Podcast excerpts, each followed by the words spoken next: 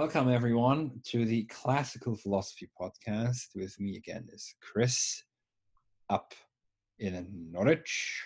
Today we'll discuss Il Principe, The Prince by Niccolò Machiavelli.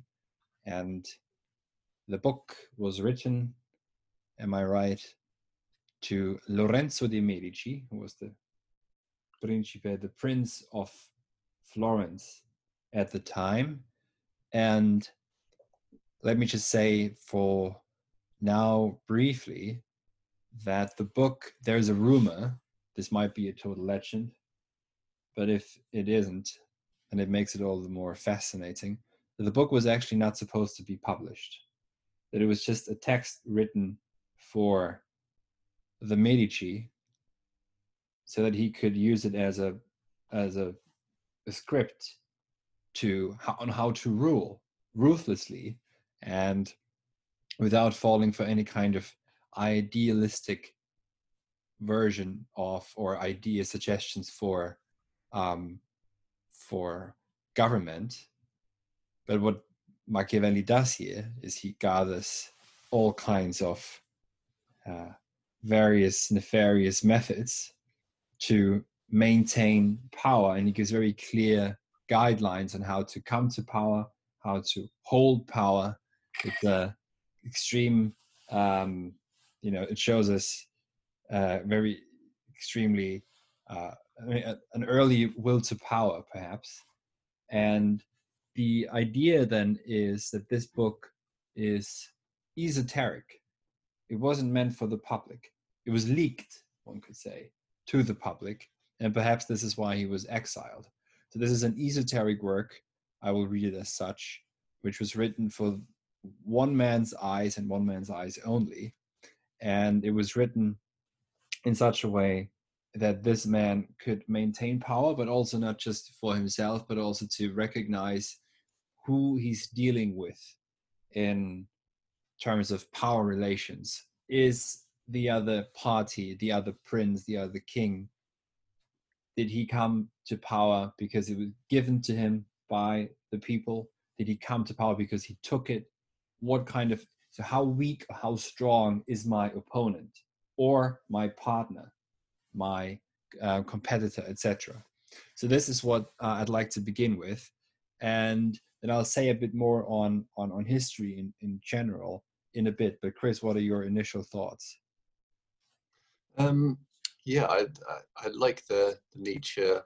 We might disagree on just how much this is a kind of will to power. But I think Nietzsche is a relevant figure to read Machiavelli alongside. Some of the things that just my first impressions on reading this book. I read it probably 10 years ago and haven't read it for a long time. One of my first impressions was how Aristotelian it was. I've read a lot of Aristotle since I've read that book, and I was just really struck by the style of it. I mean, the first chapter is titled "How Many Kinds of Principalities There Are and What Means They Are Required."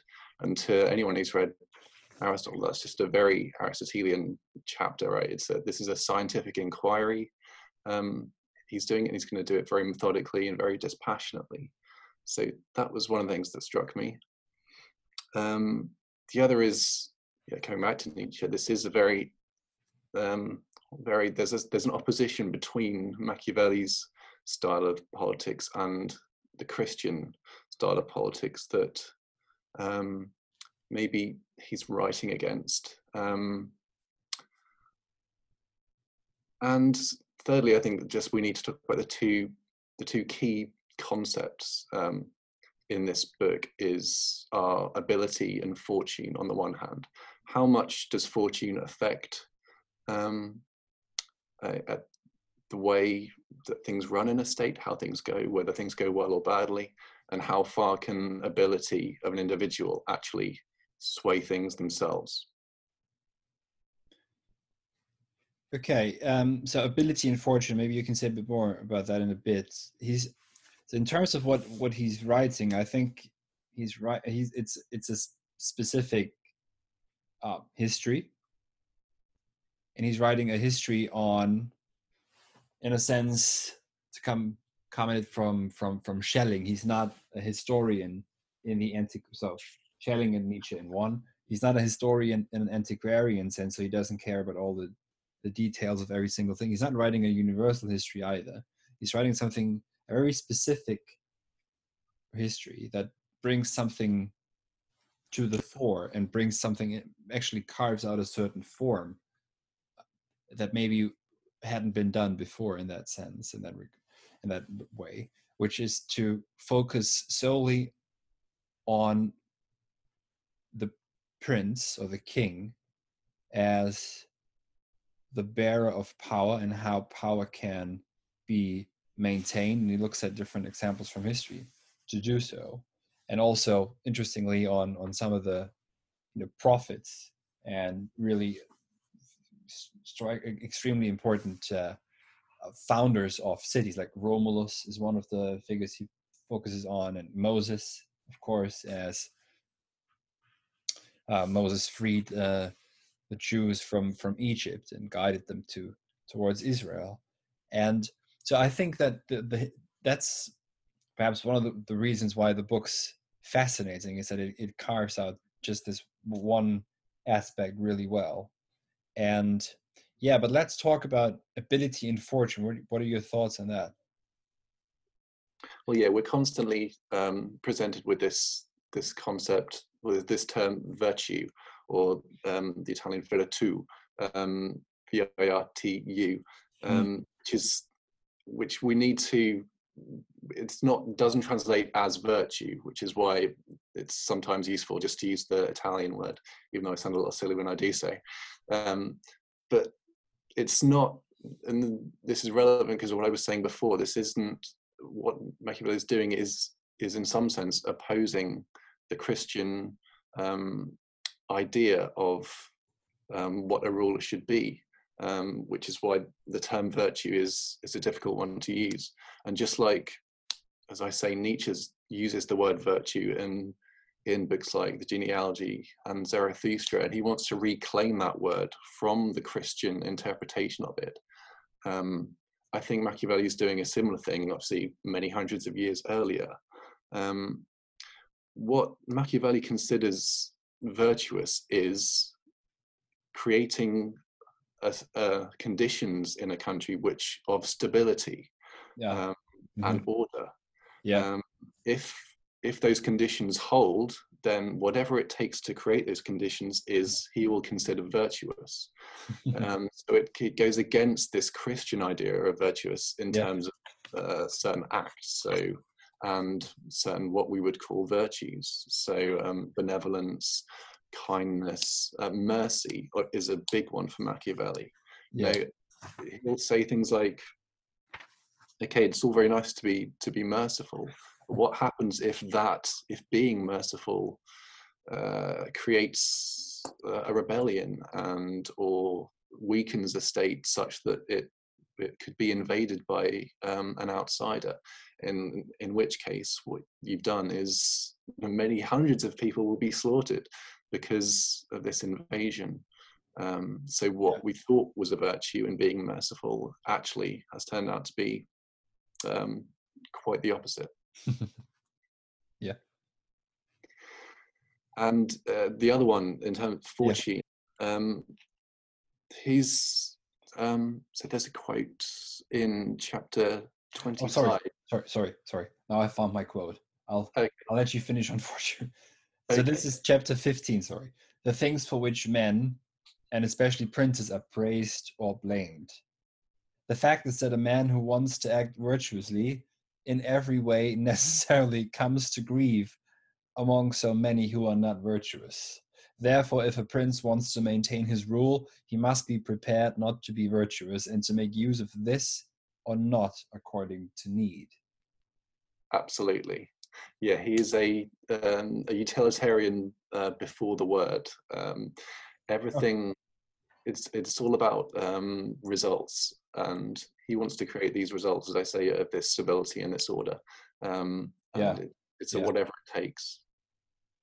real politics, realpolitik. Absolutely. Yeah. Absolutely. Yeah, but the what I found striking about the Bush years, for example, is that those were on some level crudely realpolitisch, real political, real of real politics, but they were actually also there's this strange idealism in politics these days, right? We do everything that we do, of course, is highly moral in the West, and we do everything just to save the planet and bring democracy to everyone who's not enjoying a McDonald's and a Kentucky Fried Chicken yet. So they all get sucked into that. But according to Machiavelli, whom they might have read, the consultants of these governments, is that there will, great grief will come to them. But anyway, so.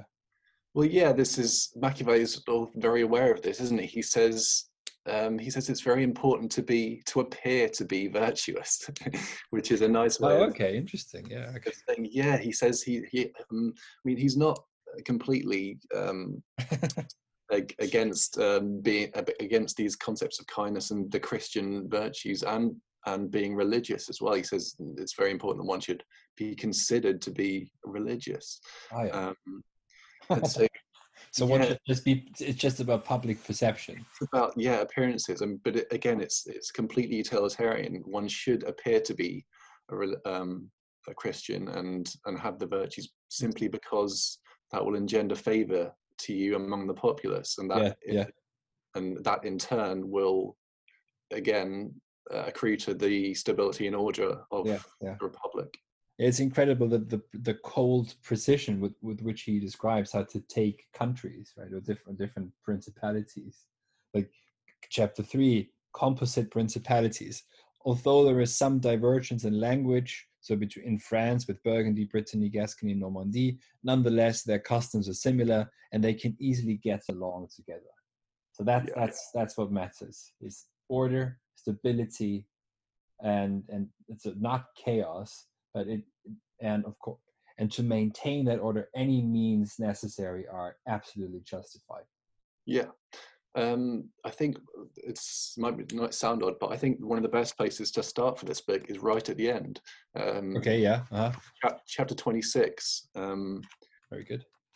Italy has, I'll paraphrase. Italy has been reduced to extremity, more enslaved than the Hebrews, more oppressed than the Persians, more scattered than the Athenians, without head, without order, beaten, despoiled, torn, overrun, and to have endured every kind of desolation. Yeah. So this is really the problem that Machiavelli is trying to solve throughout the book of The Prince, I think, and we might disagree on this. But this is one of the reasons I think Machiavelli's so badly misunderstood. We treat Machiavelli as if these rules that he's formulating, these principles that he's coming up with, are meant for everyone, private citizens, you and me, but they're not, as you said at the beginning. They are intended specifically for this figure of the prince. And it only these principles are only formulated so that we can get rid of this extremity, get rid of this oppression, this scattering, this disorder. He's looking around. He's a patriot of Italy. He wants to see it restored to its former glory. He's pretty miserable at the state of things, about how easily Italy's being conquered, and how really, and he's, and it's wrong to say he doesn't. In my opinion, it's wrong to say he doesn't care about the ordinary people of Italy. I think he deeply does. He wants to see them prosper. And you can only prosper, and you can only have all this wonderful stuff like families and friendship and businesses and prosperity and art. You can only have these things under conditions of order. You can't have a Michelangelo if the whole country is going to be invaded every 10 years. You need to create these conditions of stability so that all that nice stuff can happen. And so this is why Machiavelli is misunderstood. These principles that he's coming up with, the ends must be reached by any means whatsoever, are not meant for you and me. They're meant specifically for this leader. Okay, I think that's a good point. Maybe I'll try and summarize and rephrase this to, as analytics often say, to flesh it out a bit more. So what you're saying is it would be a misunderstanding too, because this book has become obviously a book that managers read, right? And people who are, you know, in business and want to act aggressively, like, just as they read Sun Tzu, The Art of War, to go into their own private warfare in the business world. But you're saying this isn't just as perhaps this was written for a prince and only for a prince to read, but that is not even significant. What's significant is that what he's describing is not simply for one man to take power and maintain power, but that this taking of power is a pragmatic, useful taking of power, which serves the purpose of creating conditions of stability, order, and ultimately then good virtue. But there are certain things necessary, cruelty sometimes even, in order to get to that, but that's something that need not concern the public. But so his ultimate aim isn't, as sometimes perhaps is misunderstood, isn't just to argue for an absolutist or some sort of individual who takes power just to maintain power for himself, but to maintain power, yes, for himself, but as the sovereign, which makes the country, in that case, Italia, orderly. Yeah, I think. I mean, I think every age reads, the great books of history under its own terms, and I think that the modern interpretation of Machiavelli tells you more about modernism than it does about Machiavelli. Yeah, okay, that's right? Good. Yeah, I like that idea. Great individualist, don't we? Yeah. So we're reading. So we read this as individuals and trying to acquire prosperity for ourselves. Yeah. When really, Machiavelli's doing something very different. He comes from a much more communitarian age, a much more patriotic age, an age when the country is a real coherent thing. Yeah. So I think that's a very good point. Because what you're saying is, of course, under the rule of neoliberalism, where what it is it's every individual for themselves, of course. So everyone in the city of London or wherever they are, the Wall Street, the financial centers of the world, they read this book perhaps and find, you can find good advice in there, I would assume, on how to rule, but you only ever rule or come to power in that respect then for yourself, but that's not what he's after. He's really after trying to bring Italy back to an old glory and trying to help or provide guidance and consultation to the Medici on how to do this and to how to maintain order. He has an interesting quote here from Livy. Justum enim est bellum quibus necessarium et pia arma ubi nulla nisi in armis spes est. And I'm reading from the translation. Because a necessary war is a just war, and where there is hope only in arms, those arms are holy. Yeah. That's something that's, because to some degree we like to think we no longer wage war, but of course we do. It's kind of concealed our warfare. And we would never quite put it like this, right? So we do go to Iraq and it's a little bit more democracy, but it isn't. There's a war on terrorism, which is invisible and you don't see it, and it goes on forever. There's a war on drugs, for example. But it's rarely said that there could be a war that's just and necessary. I find maybe I'm wrong, but. Yeah, anyways, that was just, it struck me that it's in there. Yeah, there have been obviously just wars in the 20th century. I think the the Second World War is the most obvious one. There's disputes about whether it was necessary to go into the First World War, and obviously things like Vietnam, Korea, first Iraq and the second Iraq invasion, all disputed hotly whether they were in any way necessary. Obviously, I think there's a consensus that the Second World War for the Allies was necessary to go into, and that was a just war. But yeah, I think few and far between recently. And it obviously makes it a lot easier to, as you say, conceal that there is a war when we don't have things like, or when we have things like standing armies. Like before, in the Vietnam era, there was a lot more public involvement in the Vietnam War because there was the draft, wasn't there? And so anyone could be conscripted to go and fight in it. And you also kind of...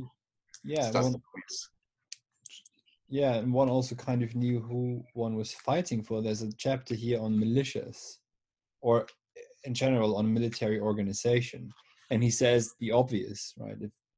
If you use militias, you can't trust them. So this is not something that is sustainable. And there's something else I find striking in chapter 9. That chapter in my translation is entitled The Constitutional Principality. Now, this perhaps just a view of how people come to power. A prince can never make himself safe against a hostile people. There are too many of them. He can make himself safe against the nobles, who are few. So what he has to do is he has to pander a bit to the people, but not too much to the nobles. And it's interesting that he says here that the nobles have more foresight and are more astute. They always act in time to safeguard their interests, and they take sides with the one whom they expect to win. And also that the nobles are actually always about trying to keep the people down. It's like reading into the depths of power relations here. Something that's very not very often perhaps considered is that in all polities, also in the democracy, that their power is at play, and there will always be a nobility. They might not have noble titles, but they might be perhaps some sort of a new elite wherever they might be, and you will be found to have a... Yes. So what a prince has to do in order to build his own power on his people is someone who does not despair in adversity, who does not fail to take precautions, and who wins general allegiance by his personal qualities and the institutions he establishes.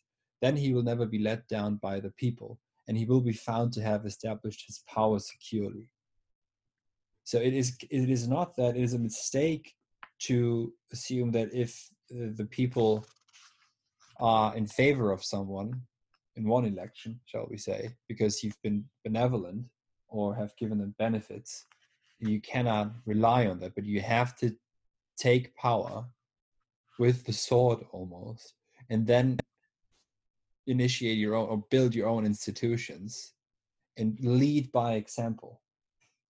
Yeah, and that thing what you were saying about one not being able to depend on, if you have fortune at one, if you have the favor of the people in one time, you might not have it another time.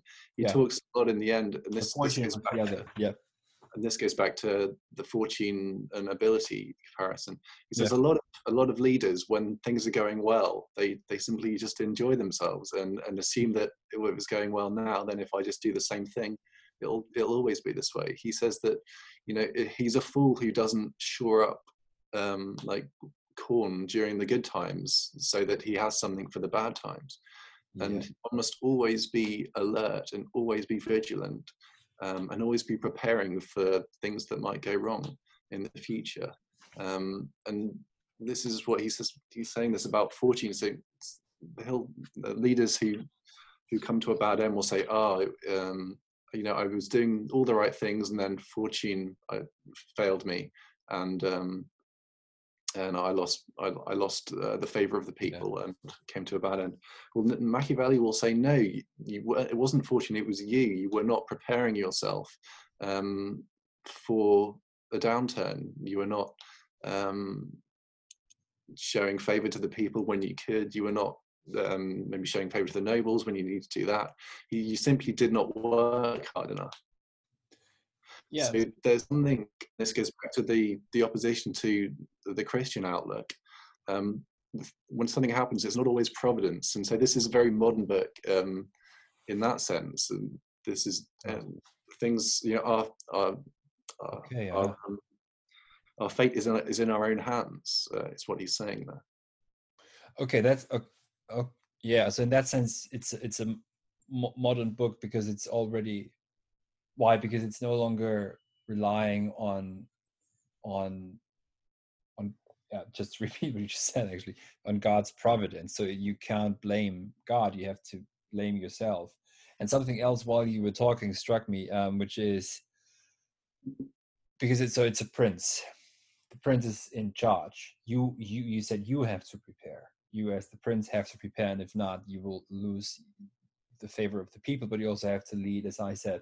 One has to lead by example and install one's institutions well, and that means it all flows from one end, but it has to be, someone has to be able to build or provide structures and institutions in such a way that they can actually maintain order. He says about German cities that they are very, you know, good because they keep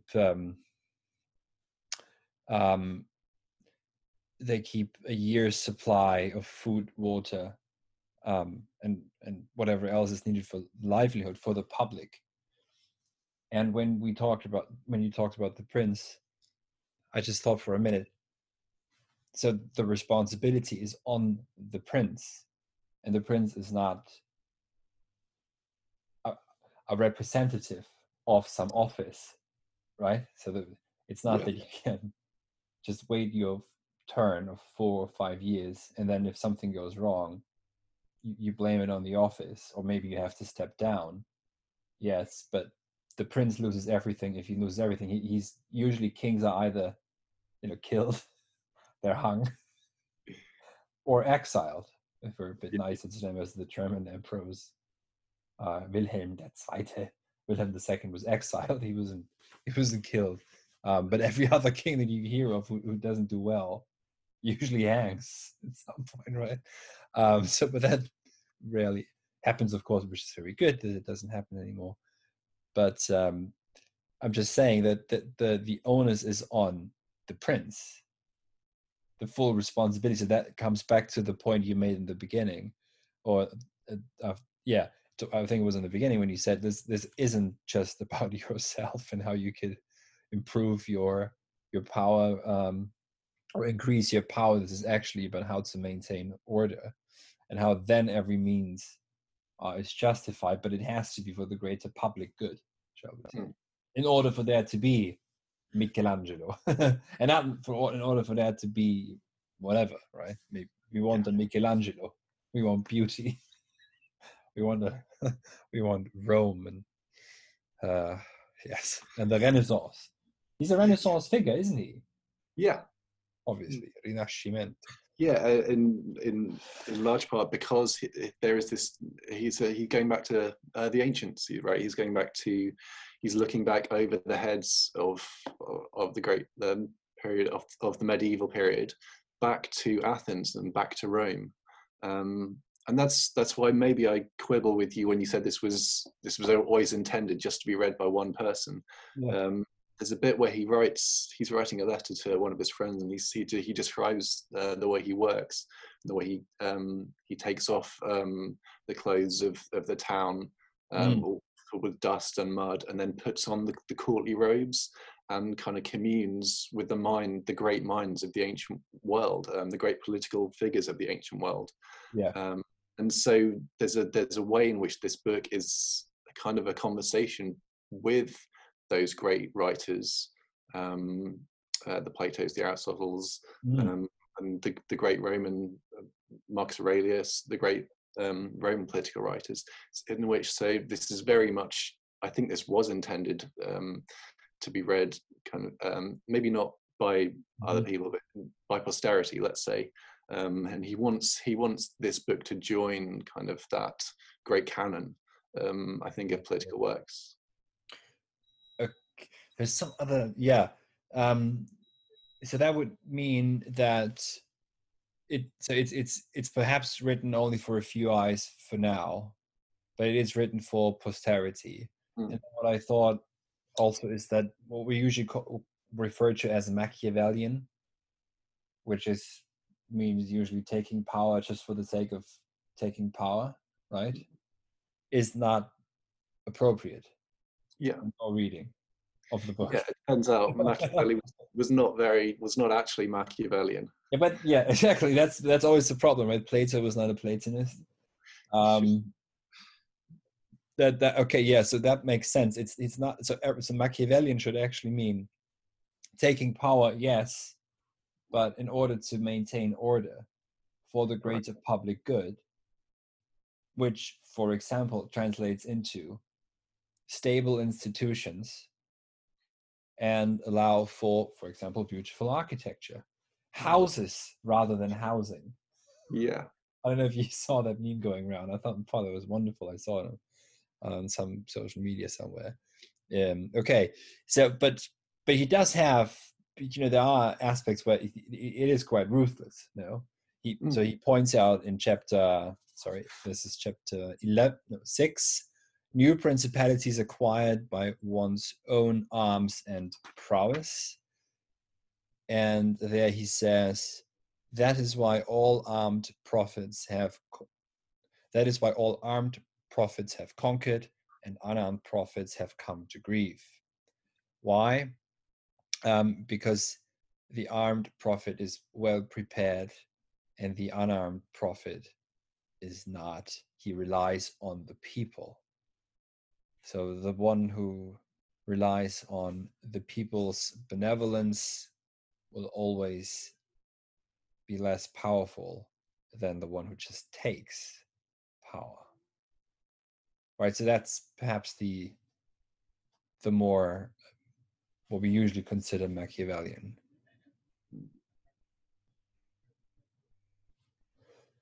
So but you would still say, obviously, even if someone takes power in that manner, for example, he speaks about prophets here. So he talks, in this chapter, maybe I should have mentioned this, he talks about Moses, Cyrus, Romulus, and Theseus, but obviously Romulus, for example, very obviously founds Rome.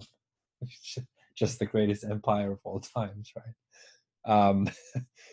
Which some people say still exists on some level and obviously still collapses on some other level. And so even here, the armed prophet needs to come to. So you would agree or maybe disagree if on your reading, what this means is the prophet who sees something great, as for example Romulus, the possibility of Rome, right, of his own kingdom. Even then, one has to accept that one needs to be able to take power and be armed properly, and not deny that that's necessary. But even then, that's not Machiavellian in the usual sense. Because obviously Romulus did not just want to take power for himself, but wanted to initiate Rome. Yeah, I mean the very simple point is the barbarians have arms, right? And they are going to crush you. Well, yeah, whatever they mean to crush you and to take over Italy, just like they ended the Roman Empire. And so you don't bring a knife to a gunfight, right? You don't. And this is part of his opposition to the Christian virtues. Yeah, and that's all well and good, but it's ultimately it's decadent, right? And Nietzsche's saying the same thing. It would all be lovely if we could just if all we had to do was follow the Christian virtues. Yeah. But there's something important. There's people's lives at stake here. Okay, if you believe that order and something like the Roman Republic is better than being than the overrunning of Italy by the barbarians, yeah, then stand up and fight for it. Yeah. So yeah, but there is something. I agree, but there is still something that's some of the things he suggests are just ruthless, right? For example, chapter 5, how cities or principalities which lived under their own laws should be administered after being conquered. So he says in republics, for whatever reason, there is more life, more hatred, a greater desire for revenge. The memory of their ancient liberty does not and cannot let them rest. In their case, the surest way is to wipe them out or live there in person. So yeah, he has these obvious moments where he says, look, if there's some, as for example, Carthage, I don't know how to pronounce it in English. Carthage. Okay, sorry. Yeah. So wipe them out, at least in my translation. Or he says in the same chapter, whoever becomes the master of a city accustomed to freedom and does not destroy it may expect to be destroyed himself. Yeah, and again, this is maybe what I was saying. I'm steeped in Christian morality here myself, perhaps. Right. Yeah. What I was saying about this being an Aristotelian work, this is political science. This isn't. He's not a moralist. He's not a moral philosopher. He is telling you what he has learned from the study of history. Yeah. If you do X, then Y will happen. And that's simply, he's quite dispassionately telling you what history tells us will happen when you do certain things. Yeah. Yeah. And so it's always the utilitarianism. It's always, if I do X bad, then I believe that Y good will happen, and that the good is better than the bad. Yeah. Or more severe than the bad, or whatever. But yeah, it's all about, again, I go back to this what I raised earlier about this, about vices appearing to be, or virtues appearing to be vices, and vices appearing to be virtues. So chapter 15 is a good condensation of that point. It says a prince need not make himself uneasy at incurring a reproach for those vices, without which the state can only be saved with difficulty. So he's talking about really the saving of a state. This is really in extremis. If everything is considered carefully, it will be found that something which looks like virtue, if followed, would be his ruin, and by extension, the state's ruin. While something else which looks like vice, yet followed, brings him security and prosperity, and I would say by extension, security and prosperity of the Republic. So. Yeah. It's the slogan is desperate times call for desperate measures, right? I've said Nietzsche's a good person to read alongside. Hobbes is another person who's much more contemporary. He's also quite close to Machiavelli. Hobbes advocates an absolute monarchy. Yeah, that's going to involve a whole lot of things which. Our modern liberal minds kind of revolt at, but he's talking about stopping a civil war. He's just lived through this civil war, which modern minds can't fathom the horrors of waking up every day and thinking that this will be it. We're going to be overrun. This is death. This is plague. And so, by a neighboring city. Yes, and it's in Florence, for example, where.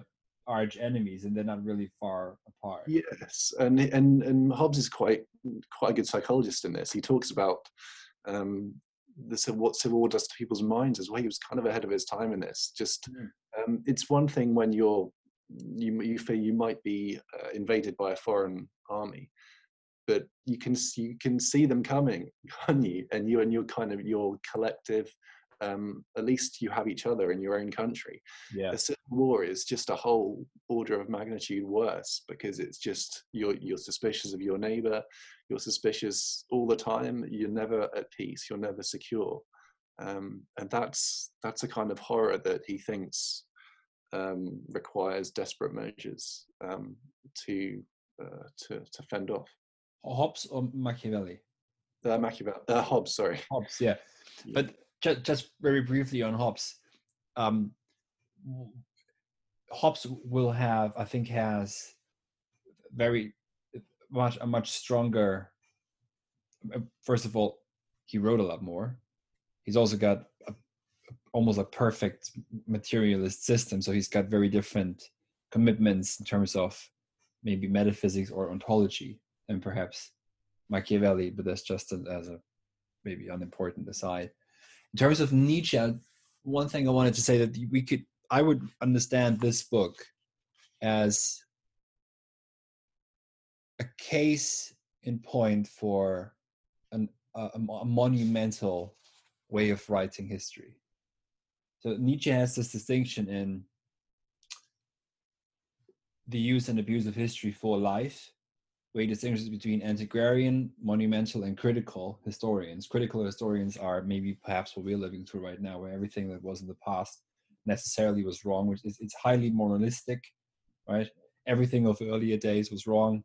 We are the pinnacle of reason and truth. Perhaps that's the remnants of the dying Enlightenment movement, that we, we're progressing every year, therefore any year past us must have been terrible. And so that's a critical. You can only look back, the critical historian can only look back and look at the world and the past and say, oh God, they were so wrong. Oh, terrible. We must tear down everything they've done. And the antiquarian is someone who's like a bookkeeper. He keeps details and taps on everything, knows every single year when something might have happened and who did what, but it doesn't come together. And the monumental historian is someone who takes the examples and doesn't really care too much about details and facticity, factuality, but brings it all into one form, and that form then informs and brings about something that no one else perhaps in that way had seen before, but also lets the prince in this case live in a different way, to be monumental means to be connected with the past on a different level than just the antiquarian. For the antiquarian, it's just something of the past. For the monumental historian or thinker, it's something that's still breathing. That makes sense. Yeah. And so he says something in chapter 6, a wise man ought always to follow the paths beaten by great men. Huh. This is kind of what you're saying, isn't it? And to imitate those who have been supreme, so that his ability does not equal theirs. Uh-huh. At least it will savor of it. And then there's another Aristotelian bit, let him act like the clever archers who, desiring to hit the mark which yet appears too far distant, and knowing the limits to which the strength of their bow attains, take aim at a much higher mark, not to reach by their strength or their arrow to so great a height, but to be able with the aid of so high an aim to hit the mark they wish to reach. Yeah. So like the archer, again, that just rings alarm bells for Aristotle for me. But it's also it's the great man view of history, all right, isn't it? It's the genius view. It's the view that history is shaped by great individuals, and not the opposing modern view that history is shaped really by these underlying events that we can't really see, and individuals really have little to do with it. So that's the modern view.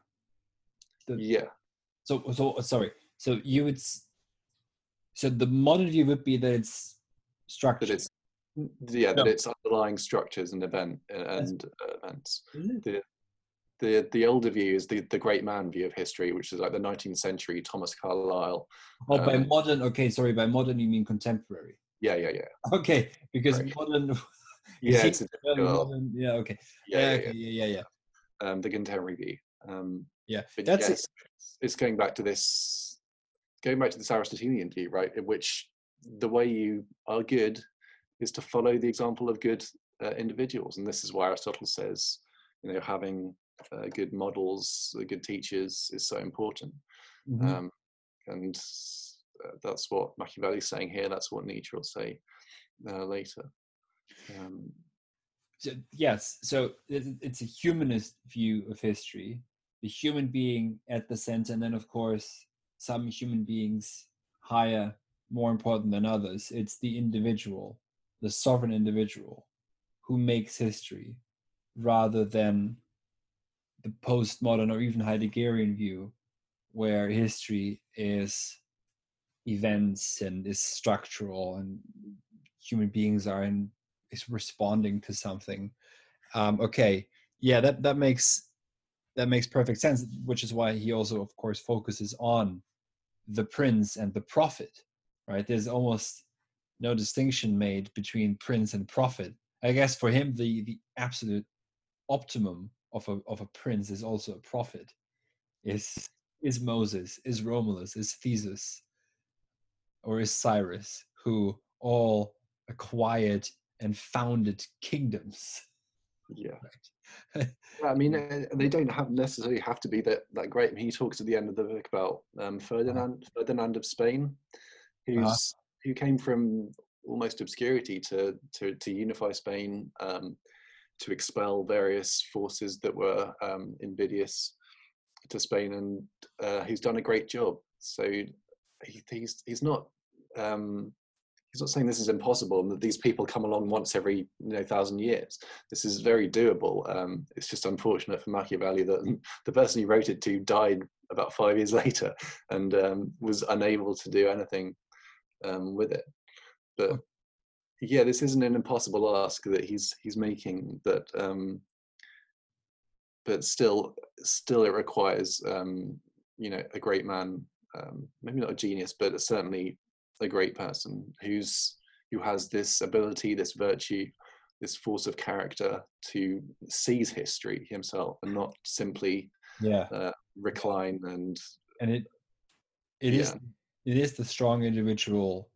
So the fortune, so he says here, fortune as it were provided the matter, but they, meaning Moses and Romulus and Cyrus, gave fortune its form. Without opportunity, their prowess would have been extinguished, yes. And without such prowess, the opportunity would have come in vain. But so it needs the strong individual who, well, as Nietzsche says, the blonde beast or something, who makes fortune his own, who gives it form. So it's Moses who had to find the Israelites, in my translations, the Hebrews, the Jews, in servitude, and then free them. That was actually his fortune, so that he became Moses. Yeah, and he's saying at the end, cometh. There's a phrase: "Cometh the age, cometh the man," or "Cometh the hour, cometh the man," in which events are so, or in which situations are so formed that they call forth a great hero, a great actor to step up and seize the moment. And he's saying that's what Moses did, that's what all these great figures did. And that's why he's saying it, that's why this is probably rhetorical at the end, that Italy is in such a bad shape, the way it's been reduced to extremity, more enslaved than the Hebrews, more oppressed than the Persians, etc. He's saying that the time is ripe, okay, the conditions here. This is as bad for the Italians as it was for the Jews in Egypt. Okay, there's cometh the man. This is what he's saying. But actually, to your point, and I think I said this already, but maybe just to stress it again a bit, is when he, giving the fact that he gives the example of Moses, obviously not someone who takes power just for the sake of his own power, but in order to free his people. That's a good point. Slavery, yeah. And even more than just that, not just freeing from slavery, which is magnificent in his own right, but also to lead them, and that's of course the tragedy of Israel itself, is bring them home. And that totally isn't about just power. Yeah, no, that's right. So it's about so that we've now cracked the nut. When people say Machiavellian, they get it all wrong. Yeah. So you must listen to the Classical Philosophy podcast. Definitely. If not, you'll use wrong categories for the rest of your life.